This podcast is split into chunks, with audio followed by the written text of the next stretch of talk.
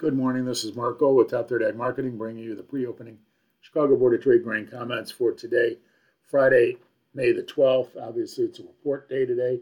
Overnight, we had July corn up a quarter cent at 582 and a half. July wheat up eight and a half cents at 635 and three quarters. July beans up three and a half cents at 1409. We did not see any export sales or cancellations here this morning. The Russians said yesterday that no agreement has been reached. Uh, the talks are basically over, except for some technical talks, whatever that means.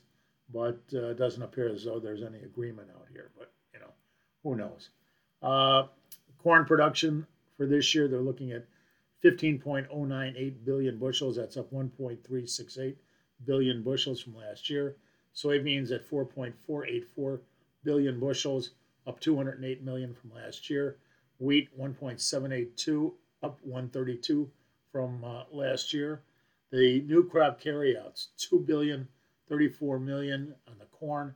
Um, that's about six, 700,000 above last, uh, the old crop numbers. Uh, beans 282, that's up from the current 212. Wheat 602 versus the current 603.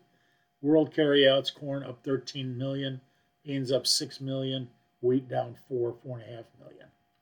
The Brazilian corn and bean numbers are up. Uh, corn, uh, 900,000 metric tons, beans 600,000.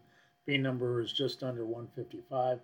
Argentinian uh, uh, grain down 2 million metric tons on corn, down 2.5 million on beans. So it's all going to be about the report here today, and then we'll turn to weather. Uh, some rains out there, but overall, we're seeing uh, bearish reports or expected bearish reports. We'll see how bad they come in. But the end users are certainly considering buying a lower uh, report number out here. We'll see if that happens or whether the funds blow out of beans and meal and add to their wheat and corn positions. So, again, it's really all about the uh, reports.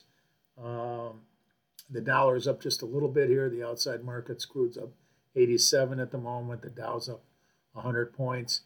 But uh, like I said, the market will probably chop around, maybe a little people trying to get in a position before the report. But once the report's out, that's going to be the real push of the day. If you have any questions, give me a call 1 877 884 3343. That's 877 TT Hedge.